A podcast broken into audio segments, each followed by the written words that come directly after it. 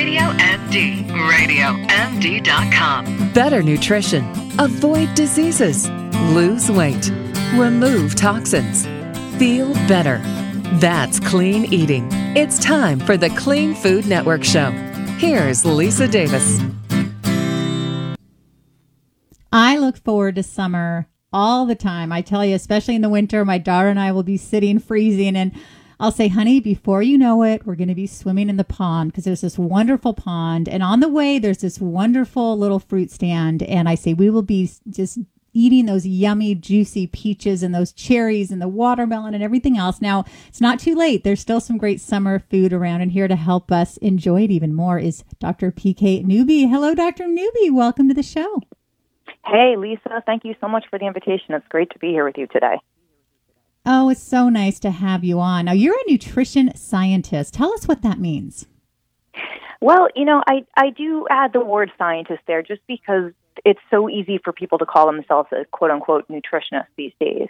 So you have a lot of people, and that you can become certified and call yourself, let's say, like a nutritionist or nutrition coach after something like a four hour training online. And so for me, I you know I have two bachelor's degrees and a doctorate from Harvard, and that's not to say that it's an an ego thing as much as it differentiates the level of training and information I have. So I've spent my life really thinking about nutrition and not just nutrition science proper, which, as we all know, is the study of how what we eat and drink impacts our health, including our risk of disease and, and great health outcomes too, and maintaining a health weight and all that good stuff. But a lot of what I do also focuses on nutrition behavior meaning how we make food choices, whether it's taste, cost, convenience, or other factors like sustainability. And I also study uh, sustainable eating. So long before it became uh, much more popular, I was really, really lucky. So again, going back to grad school to be exposed to the concept of why what we eat matters beyond our own bodies. Way back, way back. This ages me in 1993, and I w- it changed my life. And that's actually uh, that really impacted how I think about food and nutrition. And it's the whole picture, not only your whole body, your mind, body, spirit, but also your body, mind, and spirit in context of a planet. So I really teach about eating from farm to fork and uh, why what we eat matters.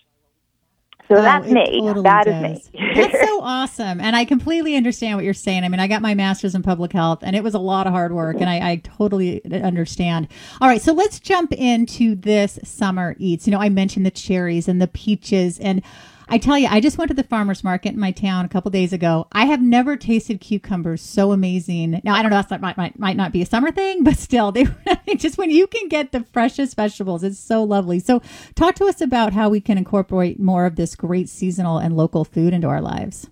Oh gosh, you know, this time of year, as you said, it's sort of, um, you know, going to the farmer's market is just a regular part of my life. And I'm really, really lucky because uh, with my lifestyle, meaning I'm a professor, but also I'm an author, I have flexibility. And I'm also lucky to have one near me and I can afford it with time and money and all that jazz. So I'm so lucky. And I think we really need to begin the conversation, if you will, before telling you about all my good ideas and, and uh, you know, all my favorites. It's just that not everyone has that opportunity. So that's why I really consider myself so blessed to be able to wander to Copley Square in Boston, where I live, or uh, even closer to there's one in Harvard Square as well, actually the same day as my class. So that's going to be a place that I stop by regularly and bring treats to my class because you can't get other food uh, that you get at a supermarket. You really can't get them other than at the farmers market. So a lot of the heirloom apples, for example, is called one. My favorite apple of all time is called the Roxbury Russet. And trust Oh, me, never heard of like it. all of your yeah, exactly. But like all of your readers and like me, I didn't listeners. Sorry, I'm a writer. Like all of your listeners, Oh, that's I'd never heard of it either. You know, I'd never heard of it either. I always What was the name again? Something new. This is called Roxbury Russet. Rocks. And actually, okay. when I when I was on Fox News uh, a few years ago, I brought one because I was talking about my favorite picks for fall, and I brought one and I gave her it. It's just it, it, russet sort of refers to the color, um, and uh, it's just so incredible. And you have never never had an apple like this. You just Oh can't my get gosh, them. they just aren't carried. And we're we're really lucky also that some of that local produce, those great heirloom varieties, there's more demand, so they'll get into your supermarkets. I know Whole Foods carries them, and I don't know about other places, but um, it's just if you want the like the best tasting, most unusual, uh, most succulent produce you got to get to the market if you're so lucky. Yeah, I could talk nice. about it forever. You know, I, That's just one example. Oh, apples, I, right? I know, like, where's my apple? Although I don't want to eat and talk at the same time, but I'm telling you, I'm going to be looking for those because I just am all about the fresh fruits and vegetable. I mean, I made vegetable. I made the hugest salad yesterday, and it was amazing. Like you could have offered me some rich, decadent thing, and I'd be like, you know what? This is just so light. And isn't that what's so nice in the summer? I mean, when the fall and winter comes, I'd like to make hearty soups and stews and still use wonderful fresh produce or sometimes frozen. But it's just there's something so uplifting about eating those crisp, yummy veggies and fruits. Oh my gosh, yeah. I'm ad- I'm addicted to salad, and it's so funny because you'd be like, "Oh my gosh, she's just a nerdy nutritionist. She can't be serious." I am serious, and it doesn't mean I don't like my chocolate. I heard you guys talking about that chocolate cake, which oh, sounded yummy. I have Dark. a sweet tooth yes. for all of that stuff too, but my regular dinner, and this is true by the way, even in the um, even in the winter, because just by the way, I have a winter farmers market now where I can get kale and root veggies, so I have nice. salads all year long. So we can talk another time about, you know, winter salads with root vegetables and nuts and grains. But now you're having spinach or kale. These are all whatever ha- whatever is at my market is going into my salad. I have a lovely salad for quinoa and blueberries and almonds, for mm. example. Mm. Or you can just have a basic spinach salad, and um, sometimes I have that with three different berries and maybe white beans. I like to always keep in maybe add some beans even if I didn't get to the market for some protein and some additional fiber because you want to be full. You know, even as if your salad Definitely. is great for me, if that's all I'm eating for dinner, you want to make sure. You know, it's what I call the big salad for for supper concept. You know, you got to be dinner, but it really oh, yeah. starts we- with whatever is at the market. You know.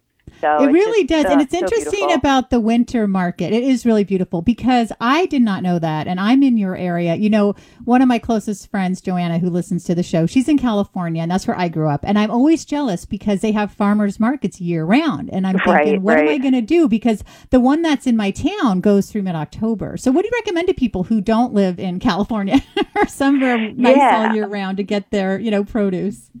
Well, definitely, um, and and just for the record, depending on where you are, there is you definitely your your listeners could just Google it if they're into this kind of thing, because I didn't the the, the winter market here in Boston, or actually Cambridge, just came about. Gosh, I don't know. It was less than five years ago, and someone told me about it because I was like, "Wow, we have a winter market. Who even knew?" And then that was part of my regular Saturday repertoire, which also provides local oysters by the well by the way. So i was just i'm just addicted to going there all winter long. And again they have all mm. the winter veggies and they store the apples too. So by the way i can get those apples that i was telling you about right through almost i can get them almost you know six seven months of the year. Because once they start go, they'll be on let's see they'll come up maybe in october this year here in boston earlier elsewhere.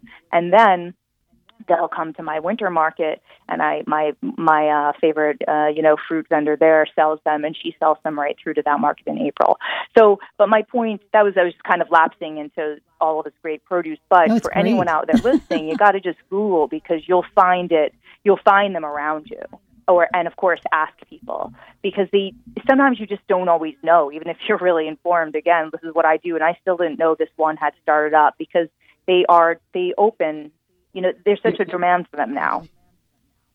Yeah, well, you know, PK, tell us all the ways that we can learn about you and your fantastic work. well, thank you. That's very kind. Um, well, you can go to pknewby.com, and that is my website, and has tons and tons of information there. There's sort of like maybe 200 plus recipes featuring plant based, globally inspired menus, and there's articles to help you think about your, you know, living your healthiest, most delicious, delicious life. And there's also um, a place where you can find out more about me and the news.